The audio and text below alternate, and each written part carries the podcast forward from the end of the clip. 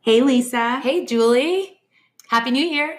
Happy 2020. I cannot believe it's 2020 because I feel like yesterday it was like 1999. I feel like yesterday it was 2010 and we were just starting our business. I cannot believe we're celebrating almost to the date. A decade. Our, our 10 year anniversary. Happy anniversary. Happy anniversary. Happy run anniversary. so exciting. And it doesn't feel like 10 years in one sense, but it also we look back to 10 years ago where we were 10 years ago could you imagine where we would be today 10 years ago no so 10 years ago around january this time we were gearing up to we had just met and we were gearing up to coach our very first program it was a running program at the uh, the JCC, the JCC in um, Montgomery County, Maryland, and we wondered if anyone would sign up, and yep. we ended up having about ten runners, ten or twelve runners. It was a nice size group, but you know, a, and, and many of those runners are still friends of ours and runners now, which is what I love. So looking back to those pictures that we have, and thinking back to those those first runs, um, it, it's really neat to see that we still have we're still friends with those people. Some of them help us coach now. Some of them have gone on to run marathons. Very cool. It was very cool. And we had t-shirts that said fleet feet on them because fleet feet sponsored the program at the jcc exactly. And rachel miller our physical therapist was part of the program and provided education on injury prevention. So it was the loosely a model that we still use today, but on a much bigger scale, which is pretty cool. Absolutely, I have a, I have a couple of fun memories from from that first uh, season. I remember we went out for a run one evening. We must have run. We ran in the evenings. It was definitely in the evening. One we ran at least one evening. Tuesday evening. Tuesday evening. So mm-hmm. we ran in the evening, and the forecast was fine. It must have been a little bit later in the program because it was when it started getting a little bit warmer towards the spring, and um, we went out for a run and we had checked the weather, looked fine. We went out for a run and a thunderstorm came through. That's right. And we were rushing back. We thought everyone was going to get, we were going to be struck by lightning. Yes. And we thought, do we have our insurance coverage taken care of? Because, and when we got back, everyone said, well, that was a little bit, that was a little scary. So we learned the value of really checking and double checking uh, on the weather forecast. I mean, I guess we learned value, but we've been burned so many times since then. We all have with weather surprises. But that was super scary because, given, first of all, the funny part is instead of thinking about the danger that our runners were in, which of course we were because we're both lawyers, our first thought was, how's our liability? liability. I mean, yeah. that's crazy. so. But I mean, of course, we were so we were running so fast and doing sprints. I completely remember that run. And then yeah. I remember the race was the Pikes Peak 10K, a really popular and fast 10K in Rockville, Maryland. And everybody finished this 10K, many of whom started out not running a step. And it was really, really exciting. And I think for both of us, that was really when we recognized the value of coaching to see that final product and um, shortly thereafter, we decided to form Run Farther and Faster and do this on our own. And here we are 10 years later. And I was counting just out of curiosity to get a sense of how many runners we've coached. And I think we're approaching, if, if not above, we're approaching a thousand runners between our group programs, our individual clients, our corporate programs that we've done over the years, um, the youth that we've coached, so many different uh, demographics that we've coached and groups that we've coached and individuals we've coached over the years. And we're probably close to a thousand runners, which is really cool. It is so cool. And what's crazy is I really, I, know we both feel this way. I feel very connected to anyone we've coached, they're still part of our family. It's not like once we've coached people, we don't ever see them again. We really feel like they're they're still people we coach. So while some of our runners used um, running as sort of a gateway into exercise and are now doing other things and not running, that's okay. I mean, we're so happy they found something. But we, I, I know for me, I really just feel such an affinity for anyone we've worked with. I feel like they're they'll always all unique. Everybody has their story and it, have impacted us yeah. in different ways. All of them. So, and we still get runners who come back to us and say, "Oh, I did your program." Five, six, seven years ago. Sure. And while I didn't continue running, like it made such a difference in my life. It gave me a lot of confidence. And I've carried that over to something else that I do. And uh, so even people who don't catch the running bug and go on to run half marathons or marathons or continue, uh, it, it's it's been an important part of their lives and our lives. So I think that's that's great. So how was tell me about how you, how your break was? Oh, we wait. haven't seen you. Oh, sorry, Before the something. segue, I think we Mhm. should. I guess we should probably mention we are doing a ten year yeah, we should- anniversary party. It's relatively small. I mean, Lisa, you just mentioned we've coached over a thousand runners. We we are not doing a party with a thousand people. we don't have the capacity. We can't. we can't find We just can't. a thousand people. but we are doing a party um, of about 60 70 people. And we put out tickets on eventbrite eh, with the hopes that people would come. And within a day we sold 60 tickets Well, they're free. We should say Yeah, we, we, we, we are hosting this along with uh, our awesome uh, support from Lululemon Gaithersburg in downtown Crown, who, who's helping us, uh, you know, have a venue and and supporting us with really great swag yes to give out to celebrate. So, um, so the the tickets were free, which it Yeah. helps. But yes, within 24 hours, and we wish we had more capacity, and we wish we could include more people. So if you're out there and you've signed up and you're on the wait list, stay on the wait list. We hope that we'll be able to to let some some additional people you know make capacity for for more people. Um, so yeah definitely if you're interested and haven't signed up go to our Facebook page, Run Farther and Faster. You'll see the Eventbrite link or our personal pages on Facebook. Um, you can find uh, the Eventbrite link also just by searching Run Farther and Faster through Eventbrite and sign up. Even though there's a wait list, we we have a feeling we'll be able to take a lot more people than 60 because it's sort of a fluid morning. So we're um, welcoming uh, guest uh, Runners World course um, contributor and writer of the book Rebound. She co wrote it with uh, sports psychologist Carrie Jackson Cheadle. Uh, her name is Cindy Kuzma. We've talked about her on the podcast. She is also going to be a guest on this podcast. coming in from Chicago, which is super exciting. She's a great, great person and also a tremendous writer. Many of the articles that we happen to share on our social media feed often are articles written by Cindy. She's just a really eloquent writer that has really has a good pulse on what's going on in the running world. And she wrote this book because she saw a pattern on um, how people need uh, some advice on how to use mental skills to be able to recover from injury and setbacks. And that's certainly something we can all use. So we thought she would be a terrific person to come in and speak at our Runiversary party.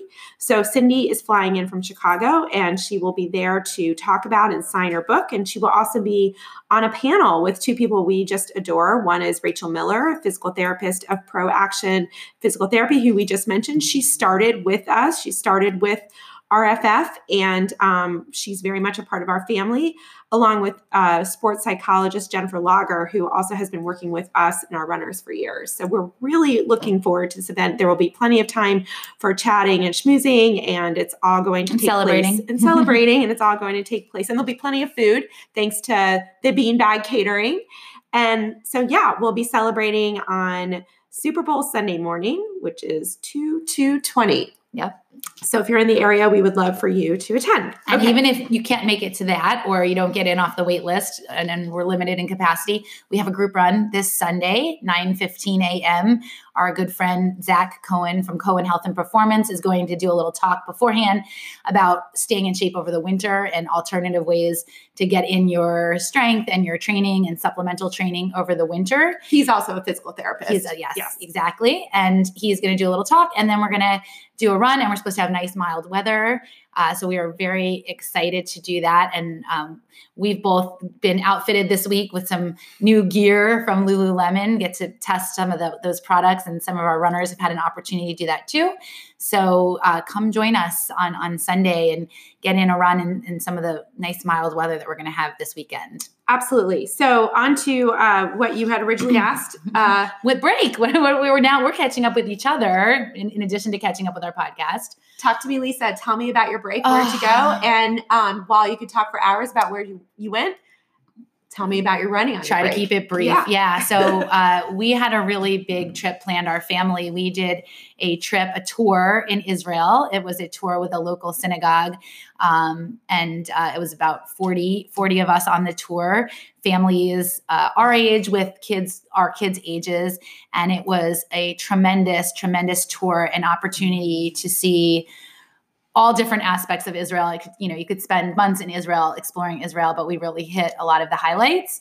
So, um, you know, when we first found out about this trip, of course, you know, what's the first thing we do as runners when we have trips planned? it's the first thing we do. We say, "Ooh, is there a race there I can run while I'm there?" And I thought, first of all, you know, how how often would I have an opportunity to run a race in Israel?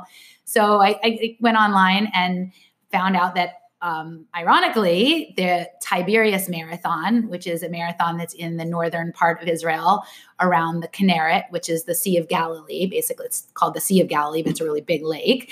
Uh, the Tiberias Marathon happened to be the day after our tour ended. So both Dan, my husband, and I decided why not run a marathon in Israel? And can I add that the Tiberias Marathon is the same marathon that our guest last year, Beatie Deutsch, yes. uh, the top female Israeli runner, she uh, ran that last year, and that was her PR. Yes, which and is a very interesting story. So, so, she had her PR that year. I can't remember what it was. It was like, was it three? Or, no, sorry, 240, 242. 242. Yeah, she had a great race there last year. I got to see her this year, and I have to tell you, um, I, you know, I'll jump ahead a little and talk about the race. Um, but uh, the, the race itself is an out and back along the Kinneret. So it's 13.1 miles or um, 21.1 kilometers out, and then you turn around and come back. So you see everybody coming back. And I saw her with the lead female uh, bike uh, with her. And she runs with such joy. It was like she was floating through air. She had a smile on her face. She looked like it was effortless. And she, all, all I the way, the best way to explain it is that she looked like she was running with pure joy.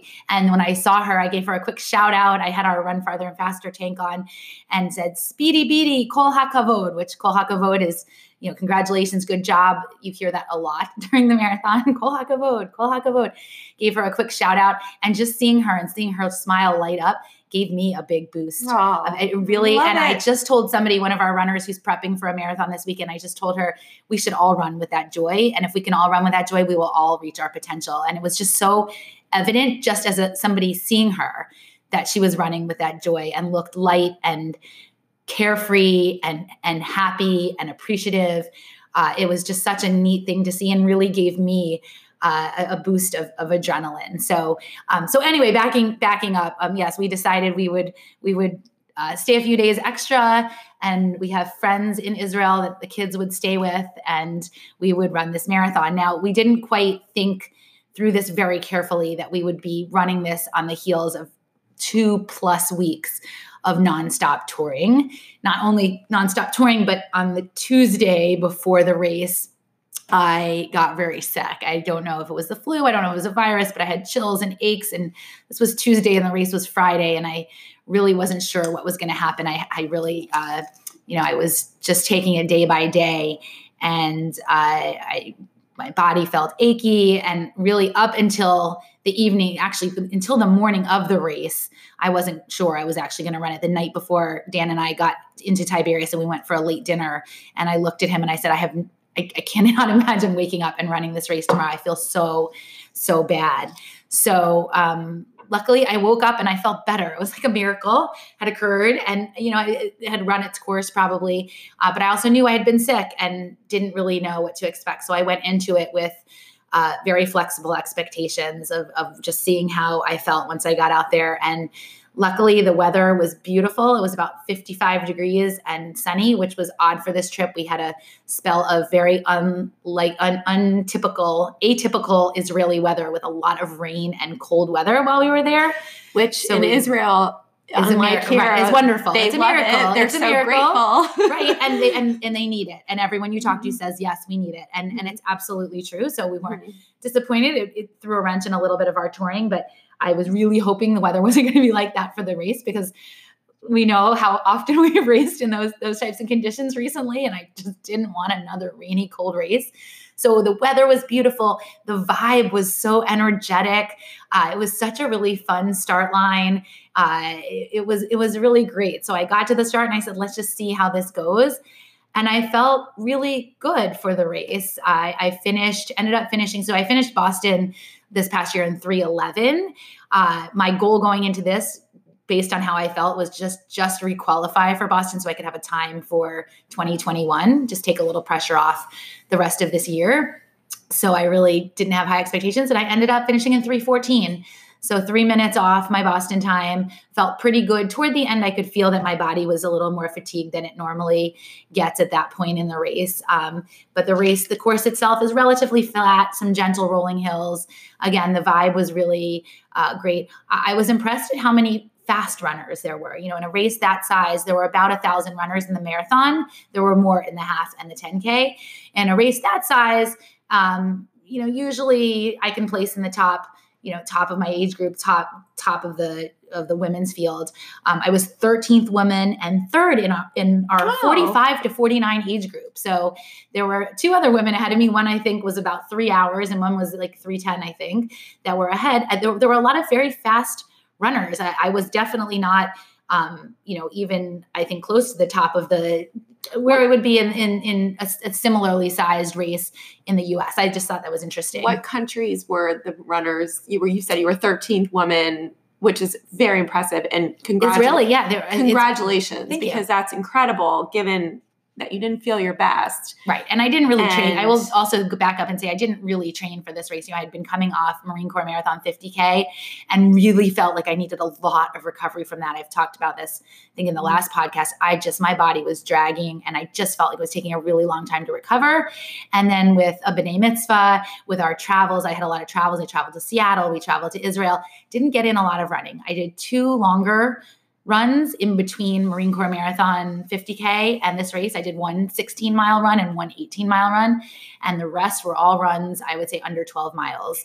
So I really didn't do a ton of training, but I, I feel like I I used some of the fitness that I had built for Marine Corps. You also teach a lot of cycling. Right. And I think that it is relevant because even if you don't have a ton of mileage on your feet each week um, leading up to this race or leading up to some of your races, you are working your cardiovascular system right and keeping it at a certain level so. sometimes multiple right times a day and i think too that some of that um you know drawing back on some of the mileage mm-hmm. just because of necessity helped helped a little bit i felt much mm-hmm. fresher by the time i got to i felt like my body had finally recovered by the time I got to the marathon. So, um, but most of the other runners were Israeli. I was running at right. one point with a Brazilian man um, that we were both speaking English to each other.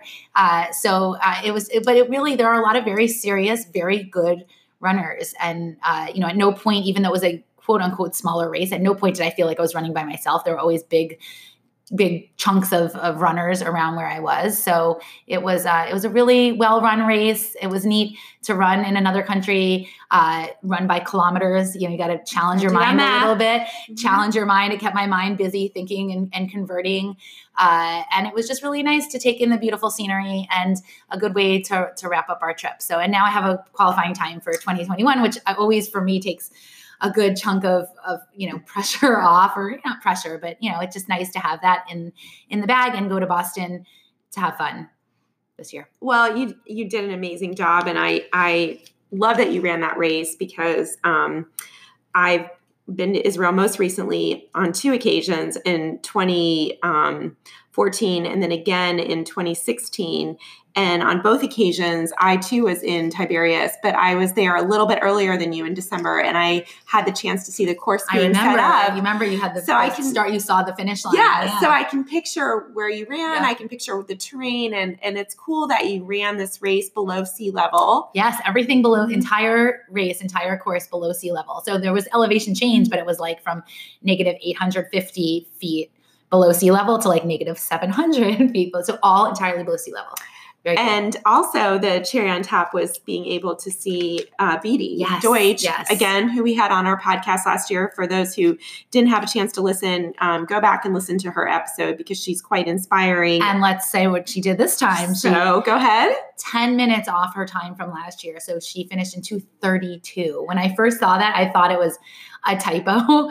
I thought 232 how and she needed that time to qualify her to represent Israel in the Olympics.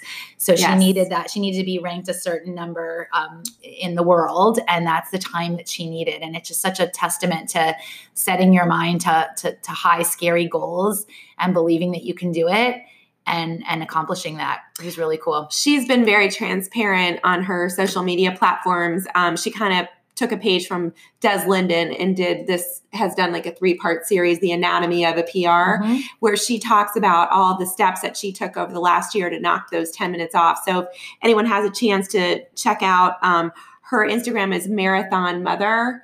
And um, or you can just look under Beatie Deutsch, and it's it's a great recap of what she had done in her training to accomplish that. But there is a little bit of contro- a lot of controversy going on because the date of the of the Olympic marathon event is right now on a Saturday. Right. Was going to be on a Sunday and they moved it to a Saturday, which for an observant Jewish person, somebody who's, who observes the Sabbath, Shabbat, that is problematic. And she has already said that she won't bend She can't. her, she will not bend her Mhm. beliefs or her her her observances to to run even in the Olympics. So uh, it'll be interesting to see how that plays out because I think there's still some uh, consideration going on as to to whether or not the date is going to change. The day is going to change. I'm going to predict that it, it gets moved. I just so. feel like things seem to work out for Beatie.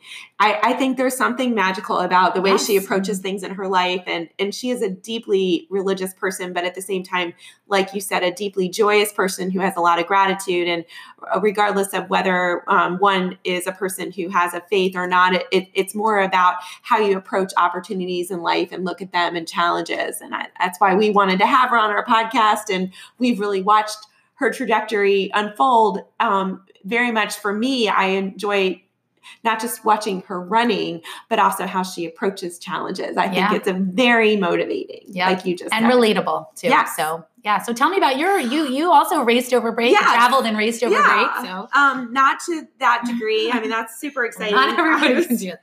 Um, not something we normally. Uh, my family went to uh, California. We did the southern um, coast of California. We did uh, LA, uh, Huntington Beach, and San Diego, and had a really nice time. And I found a half marathon to do in Huntington Beach on a Sunday. And my purpose for doing it was just I needed a long run. And if, if I can find, I'm sure there's many people out listening that do the same thing. If I can find a supported long run while on vacation, that's not too expensive. I'll do it because it's it's just a great way to, to commit to doing that distance and also feel safe. right. No, that know that you have a route that's set out that you don't have to figure it out yourself. And and free drinks and a Right. shirt. And so um, it it was actually a great event. It was put on by a woman named Caren Ware. So it's C A R E N Caren Ware Events. I guess it's it's like a racing company in California, but Caren uh, was there at the race, and it, it I had to. Uh, video this. They warm up. It's all these people wearing like 70s outfits, you know, like the jogger shorts and high. is that the theme, or is that just everybody? No, like the people on the staff, they're on the stage. So, so I Ubered to the race. It was about a mile, maybe two miles from my hotel, but I wasn't sure if there was sidewalk to get Right. there. So I just Ubered, and I got there, and there was a stage and music, and people dressed in sort of like 70s ish outfits, like the jogging shorts and the high socks. like, did I get transported back? My Yes. Uber took me back in time. and they had they were warming up and dancing and i i had it i put it on my instagram it was so funny our run farther and faster instagram i put a little video of how people in, in huntington beach warm up for a race and everyone was having the best time it was such a party and um I just joined it and I was doing all the dance moves and stuff because why not?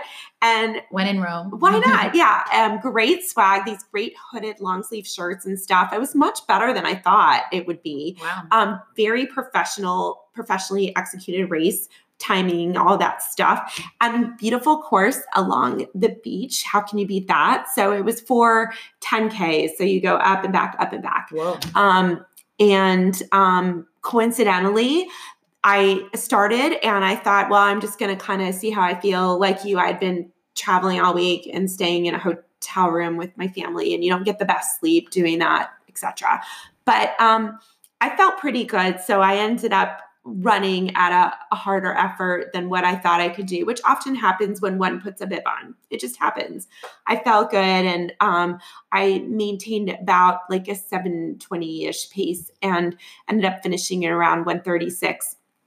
And my Garmin said the course is a little short, but everybody said it was 13.2 on there. So maybe I just cut tangents better. I don't know. but um, while running, I saw somebody, uh, one of the top males was wearing a car capital area runner shirt. Oh. So I waved to him and talked to him after the race. And he is in North Virginia and like oh, me, found a race near the hotel. And um, the top woman was, um, she finished 10 minutes in front of me. She, her name is Gwen Twist. A lovely woman. She runs with the Janes, which is a competitive, well-known elite running female running team yeah. in California. And Gwen and I chatted um, at the award ceremony. I ended up finishing well behind her, but I was the second woman, which awesome. was pretty cool. Thank you. And she has a great story. So I won't spoil it, but I asked her if she could be a guest on our podcast. So she's going to come on this season and awesome. talk about her story. So she was incredible, and she is training right now to for an Olympic qualifying time. Um, last chance to do that at the Houston Marathon uh, this month. A lot of runners trying trying yes. there for their yes.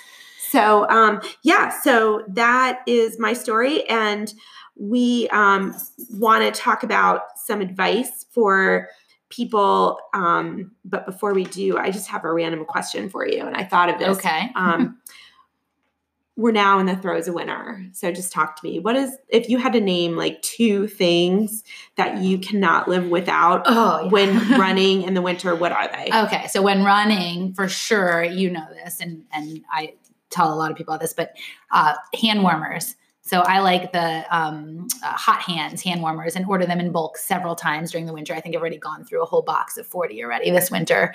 Uh, it is it is critical for me. I have Raynaud's, so I very easily lose feeling in my fingers and toes and can be very uncomfortable. I actually, when I first started running 20 some odd years ago, I wouldn't run in the winter if it was under 50 degrees, I wouldn't run outside. So I've learned a lot since then and definitely need, and instead of um, gloves, I wear mittens because the heat permeates better for me into my hand. So that's that's one thing, and then a, a good jacket because I need to have my core uh, stay warm in the really cold weather. So we we both have the another mile jacket from Lululemon, which is super warm. So it can be a little too warm if it if it's you know warmer out, but um, in anything below freezing, I, I wear that and I'm super comfortable and it keeps my core warm.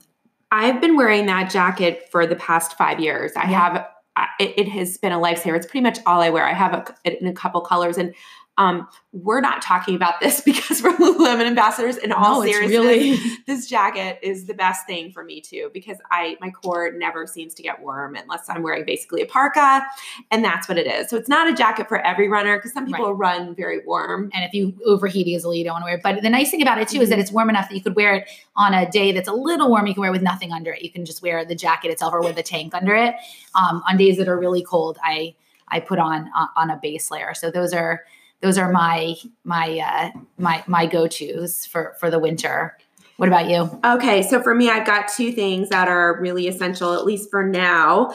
Um, one is this cool hat that I found this year that I've been wearing every day. It has a headlight built into it with rechargeable battery. So it doesn't have the weight of like a headlamp, but it, it doesn't fall off either like no. a headlamp, right? And it also doesn't attached. cause vertigo because it's like jumping, you know, yeah. the, it's great. So you can find them on Amazon. I found mine in like a random gift store in our area. Yeah, you told me about it. I went out and got one too. it's great. It's like $15 and yeah. the one I have, I think it's it's called Headlightz. A like lights is spelled L I T L I G H T Z. So it's headlightz rechargeable beanie. So if you just like Google rechargeable beanie, it's in there. I love this thing because I can see and be seen in it. It's great. Right. And then my other thing, and I wear these every winter, is I have to have a neck gaiter.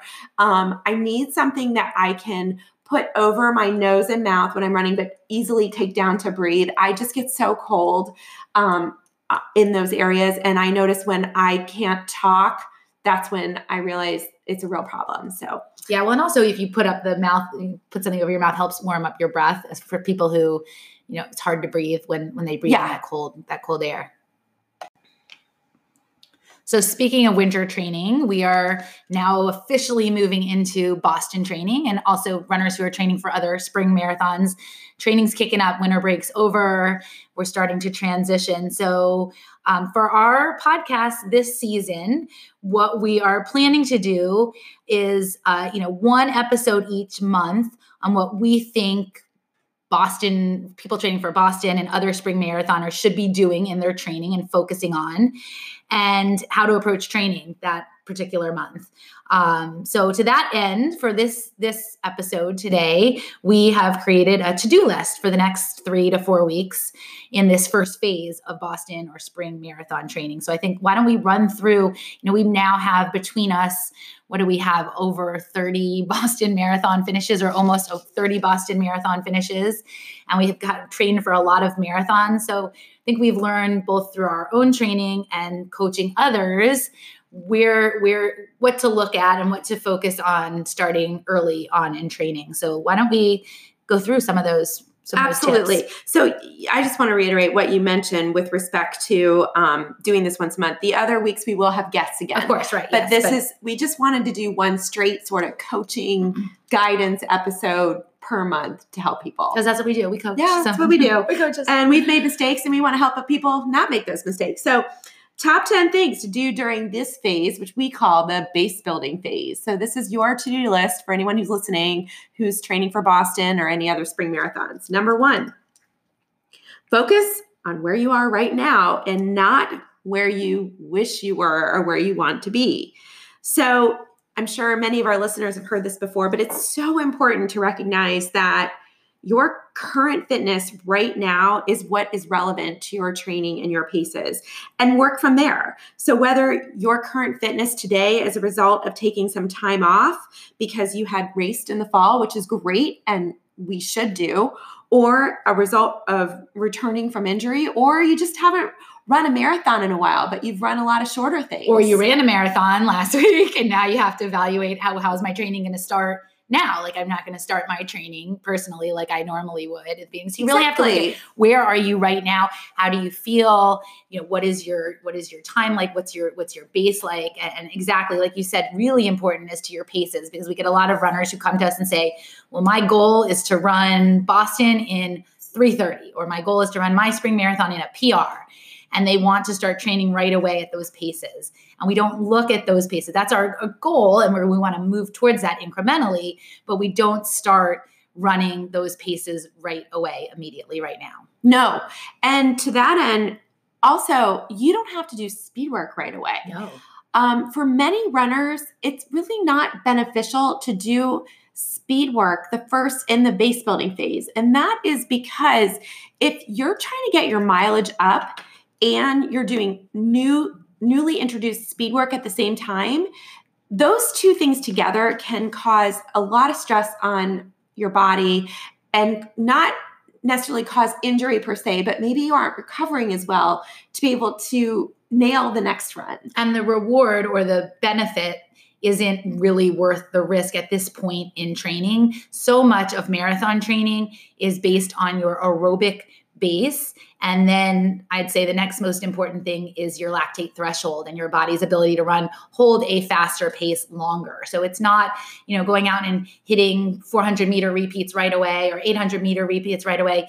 Really, the, the risk isn't worth the reward at this point in training. The one exception I would say is, is, um, not speed work, but speed develop. We call it speed development that we do with our runners sometimes. And that may be drills or strides or even some short accelerations that work on neuromuscular development and your body's efficiency. So, kind of retraining your muscles, firing up your muscles, training your brain and your body to work together so that you're an efficient runner. So that's different. Those workouts that we give our runners and that we do ourselves are different than speed work in that the goal isn't to get into your anaerobic heart rate zone or to train your anaerobic system or your VO2 max. It is to train your neuromuscular system. So your heart rate, your average heart rate staying down because you have plenty of recovery between these maybe shorter um, uh, speed development right. intervals. So maybe that's one area where we might And that's for any sport. Right. Drills are swimming, cycling. Exactly. Drills are really important. So in running as well. But you're absolutely right. Um, and I think also with respect to looking at our current fitness, and this this we have ten things, but this one to us right now is the most important. So we're spending a little time on this. Um, you can account for your individual ability to build fitness versus someone else's. So, for example, while perhaps you feel out of shape, quote unquote, right now because you've taken six weeks off from running because you just ran the New York City Marathon, for example, or something like that. That doesn't mean you're really out of shape. You've got great muscle memory and great fitness, and it, you're going to build your fitness back a lot faster than someone who hasn't run a marathon in 10 years. Right. You don't have to like start that. at square zero, and No. you don't have to follow the 10%. right, exactly. There's a lot of you know. It, sometimes we adhere to this 10% rule of not increasing your mileage more than 10% per week. If you're somebody who's just taken off, you know, like you said, a, f- a few months after a season of marathon or half marathon training, even, right. And everybody has a different um, uh, injury threshold. Everyone has a different uh, body's ability to withstand that, uh, with, withstand the mileage. So you really have to know your own personal experience training. And um, if you haven't done it before, it's better to err on the side of being conservative. Yes. So, um, again, with looking at where you want to be and where you are right now, your easy days should be really easy, hard days hard. And in terms of endurance and base building in this phase right now, always err on the side of easier and don't feel compelled to run a certain pace because it has the number eight in front of it or the number nine in front of it. It doesn't matter. And and it won't um, affect your your ultimate performance at the race. I'll, I'll give a great example of, you know, my um, last couple of months of training. I've just, like I said before, I've been fatigued from recovery from Marine Corps Marathon 50K and my long runs, where typically in the past, my long runs have been in the 830 to 845 range. My long runs were all over nine minutes per mile this last. And I thought, how am I going to run a fast marathon? How am I going to crank out a fast marathon? And I got to the marathon and I averaged seven 27 30s whatever that works out to be you know for a 314 finish. And i did it and the race day but all of my training had been super slow. So you really have to like you said don't have expectations that you know or if last season you trained and all your easy training runs were in the eight minute range but now you're running and your body is telling you that nines are comfortable for you and your heart rate is staying aerobic in nines don't feel like you've now failed or you're not as fit. That's just where your body is right now Absolutely. I actually have the same exact story in the sense that all of my easy runs are always in the nines lately. It's just how I feel. I tend to run slower in the cold. yes and yes um, it's just how my body is. It takes me a very long time to adjust to the cold and I run slower. Um, but um, I had no problem running 720s on race day. And guess what? I race day was a little over a week ago and this morning I ran and guess what I was You're running? nine, nine thirty. Um, it's just where I am, and I know in in my heart that it, it it's it's better for me to run that easy, easy pace, even if it means I'm not running with the friends I typically would run with. I have to give that up sometimes. you have to, do keep- you you I have, to, do, me. you and you know what you have to um you know trust trust the process and and like you said just you've got to do what works for you and i did want to go back real quickly and say that is something so interesting that i noticed too especially this year is that the cold i'm running a lot slower when we went to israel the first day i went out to try a nice easy run in israel it was 55 60 degrees and oh my gosh, I felt so much better. And my easy effort, easy pace was back down to like 8:30 all of a sudden. And it was in while we were in Israel and the weather was like that, it was there. And then I got back here.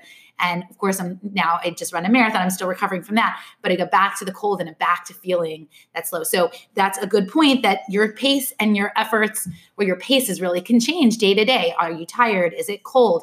Just as much as heat you know anything above 55 degrees or so can impact your performance and in the summer we have a lot of runners who say oh i'm running so much slower because it's hot we both say well in the winter when it's so much colder other direction also affects your ability to hit certain paces so it can change day to day Absolutely. so Number two. speaking of of the schedule the schedule is guidance not gospel and you don't want to hold yourself to either an unrealistic expectations or something so so strict that you are going to beat yourself up if you don't get in your run. So it is, uh, you know, we've had so many runners who've had to make adjustments. Uh, you know, my own personal story several years ago, you know, I had surgery in in December and I could not run again until February first, and really kind of started back, you know, at post surgery recovery levels and had to modify my mileage and and not really reach the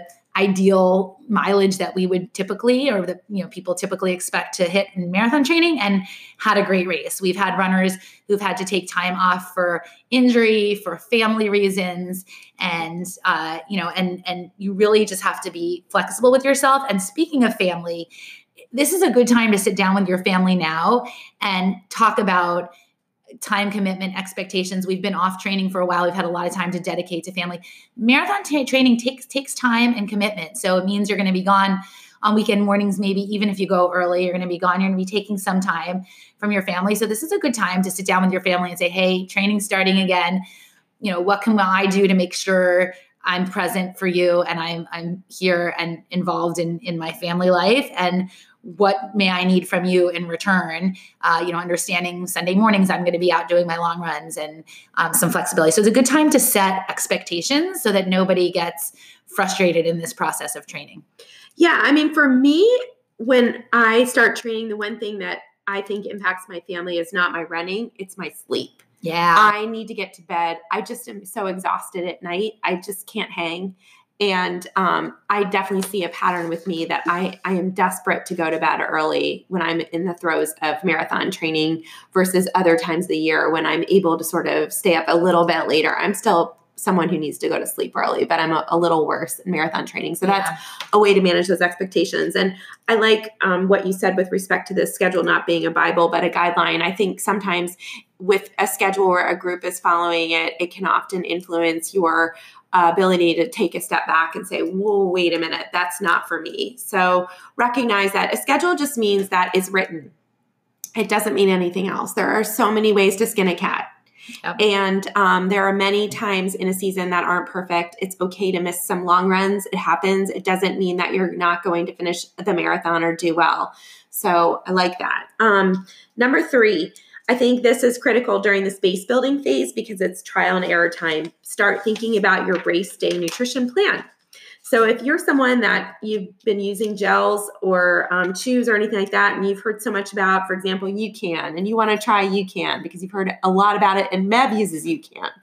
You can try UCAN, but try that UCAN um, a couple months out, like yeah, now in training. Start thinking about get order it, put it in a bottle, practice running with it, practice taking the the usually you take one before your run and then you take it during your run make sure it works for you um, i know there's some people that believe in running um, some of the runs occasionally in a fasted state we do not believe in that in fact we public we posted an article recently that was published about why that's not really a great thing to do for endurance let runners. me say we shouldn't do we, we don't usually recommend that chronically like, no. like uh, for all of your runs we have had some runners who have had challenges with their nutrition on race day, um, with with bonking or hitting the wall, where we've had them do some of their shorter runs uh, without eating breakfast in the morning and without fueling during the shorter run. Now, again, we wouldn't, we don't advocate for it uh, for long runs and regularly because you need to practice nutrition on race day you're going to be using yes. nutrition and you need to know what works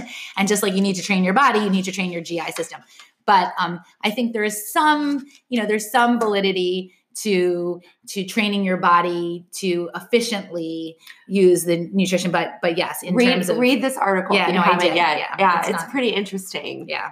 Um the jury's still out. I don't know the answer. I think it's very individual but in general yeah. yes we do not but but this is the time to practice all of that and to specifically practice the nutrition and not only practice nutrition but think about you know your eating habits have changed over the past few months. All of us maybe we're not eating the best because we've been it's been holiday time. We've been eating less because our bodies haven't needed the fuel for our high volume training.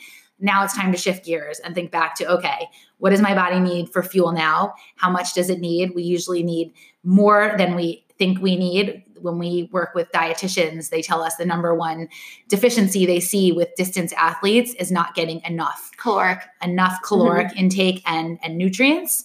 So, um, so that's something in addition to practicing your race nutrition, which you should start doing on an, any runs that are going to be longer than about an hour and a half. So, for most of us, that's our long runs now. Um, in addition to that, you have to think about your your your overall nutrition as well.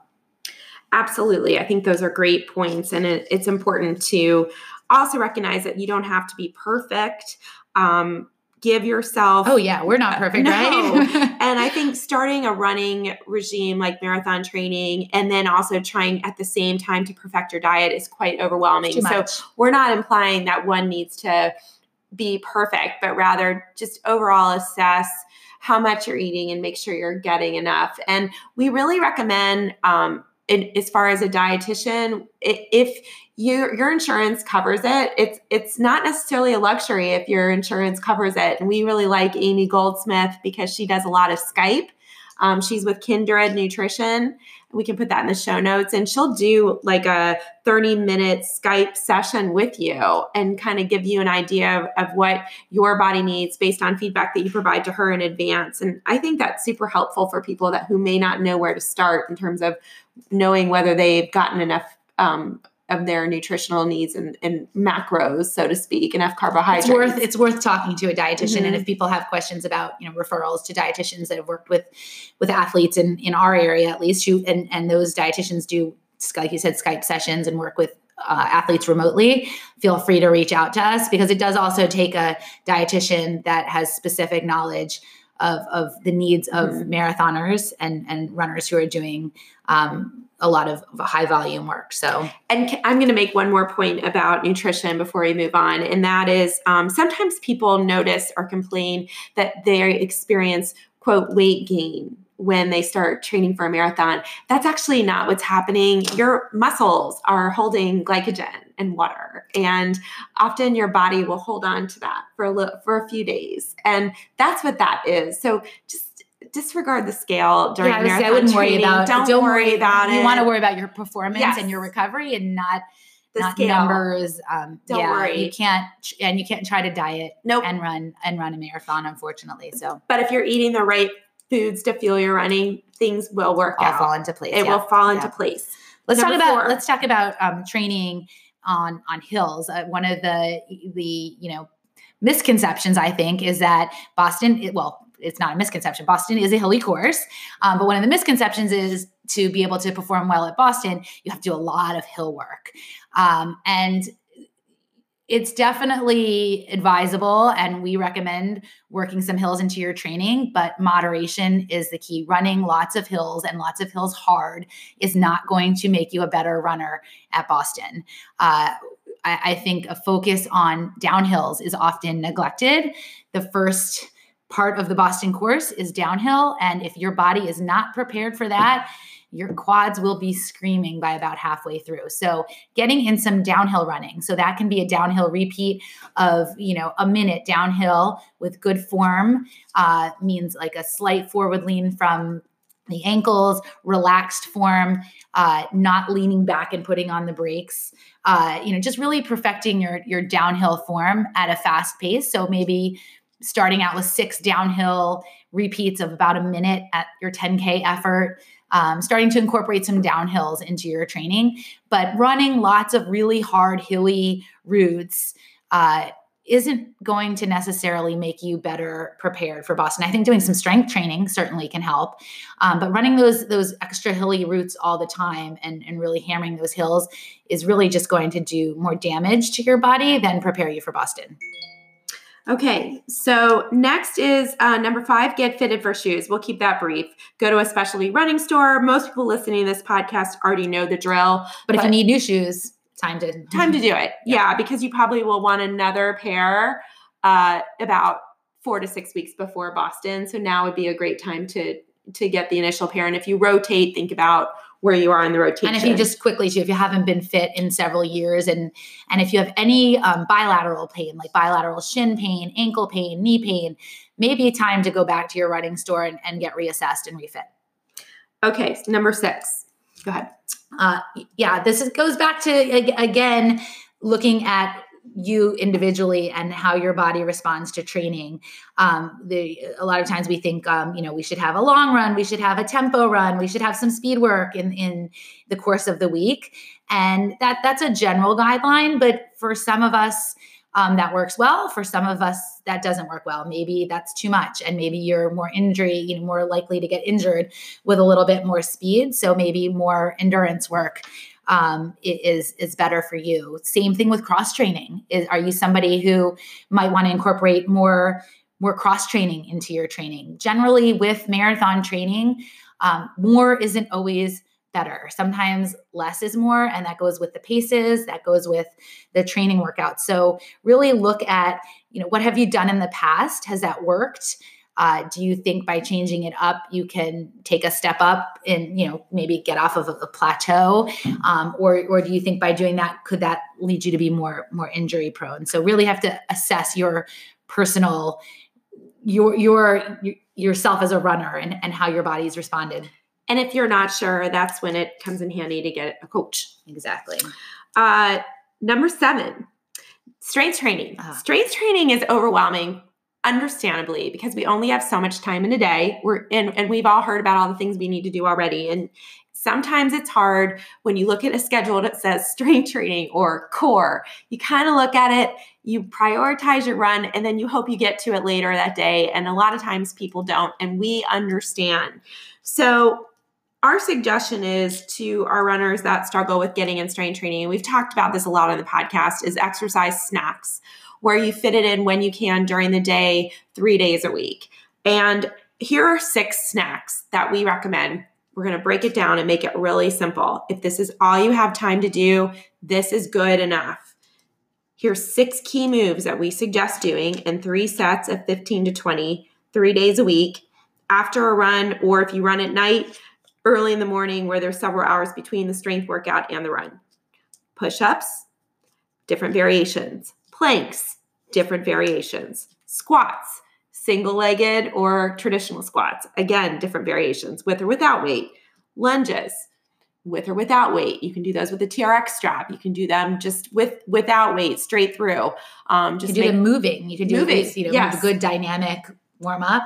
Great as well. Um, bridges again, you can do them with or without weight. Single, we like single leg bridges. Um, running is a single leg sport. And um, once you've perfected the bridge, because it should be hard, it's not easy, then uh, single leg is very effective. And lastly, clamshells. So these are six moves. While there's so many options in strength training out there and so many good programs, if, if this is all you have time to do, it's good enough.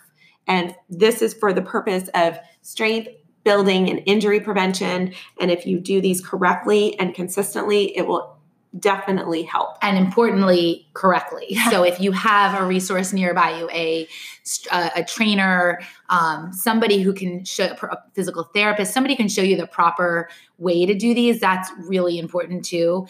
Uh, you can always look on YouTube for variations and modifications, like you mentioned, once you get good and comfortable with something, moving on, modifying it, progressing it. Um, doing it in different planes, doing it single leg to challenge your stability. Um, but but really, everybody has time to fit in six, three of those twice a day. If you wake up in the morning and spend ten minutes before you go to bed, ten minutes. No equipment needed. Yeah. Okay, number eight, sleep. And we talked about this a little bit before, but just like nutrition needs to change now that we're training and our bodies demands are different, we need to get sleep. Sleep is the number one recovery modality. We have lots of other things that we can do and try and gadgets to use to help with recovery, but sleep is really the only tried and true way to recover. And so now, if that means getting in bed a half hour early, turning off the phone, the, the electronics, whatever that is, prioritizing sleep.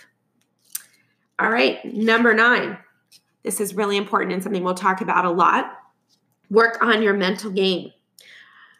We really suggest specifically for this base building phase, practice going into your workouts with a mantra, maybe a mantra that you plan to use on race day, and a positive approach. Um, we often find it helps to say instead of I have to run, you get you say I get to run. That little change helps a lot. Uh, if you are faced with tough weather conditions, which we all will be this winter, instead of looking at it as a setback, try, of course, safety first. We don't want anyone running on ice. But if it's windy and cold and blustery, try your best to look at it as an opportunity instead of a setback. It's an opportunity to practice in case you have those conditions on race day and an opportunity to, to get bragging rights after. Absolutely. You, you went out and you were tough as nails and got out in some tough conditions and got through it.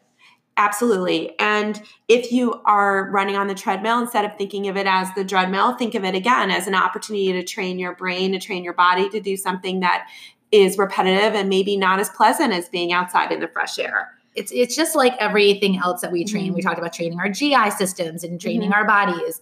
You want to train your mind so that on race day, when you hit a tough spot, because uh, in a marathon you're always going to hit at least a couple minutes of of a challenging challenging conditions or a challenging time, your reaction is is instinctive. Right away you come up with your strategy your mantra your whatever strategy you've practiced. It comes easily and naturally. You don't have to struggle to find it and you can get past that and on to the rest of the race. Definitely. And related I think it's important when you are training with a group, if you are lucky enough to have a group to train with, look around and make sure that you're surrounding yourself with people who lift you up and who are positive.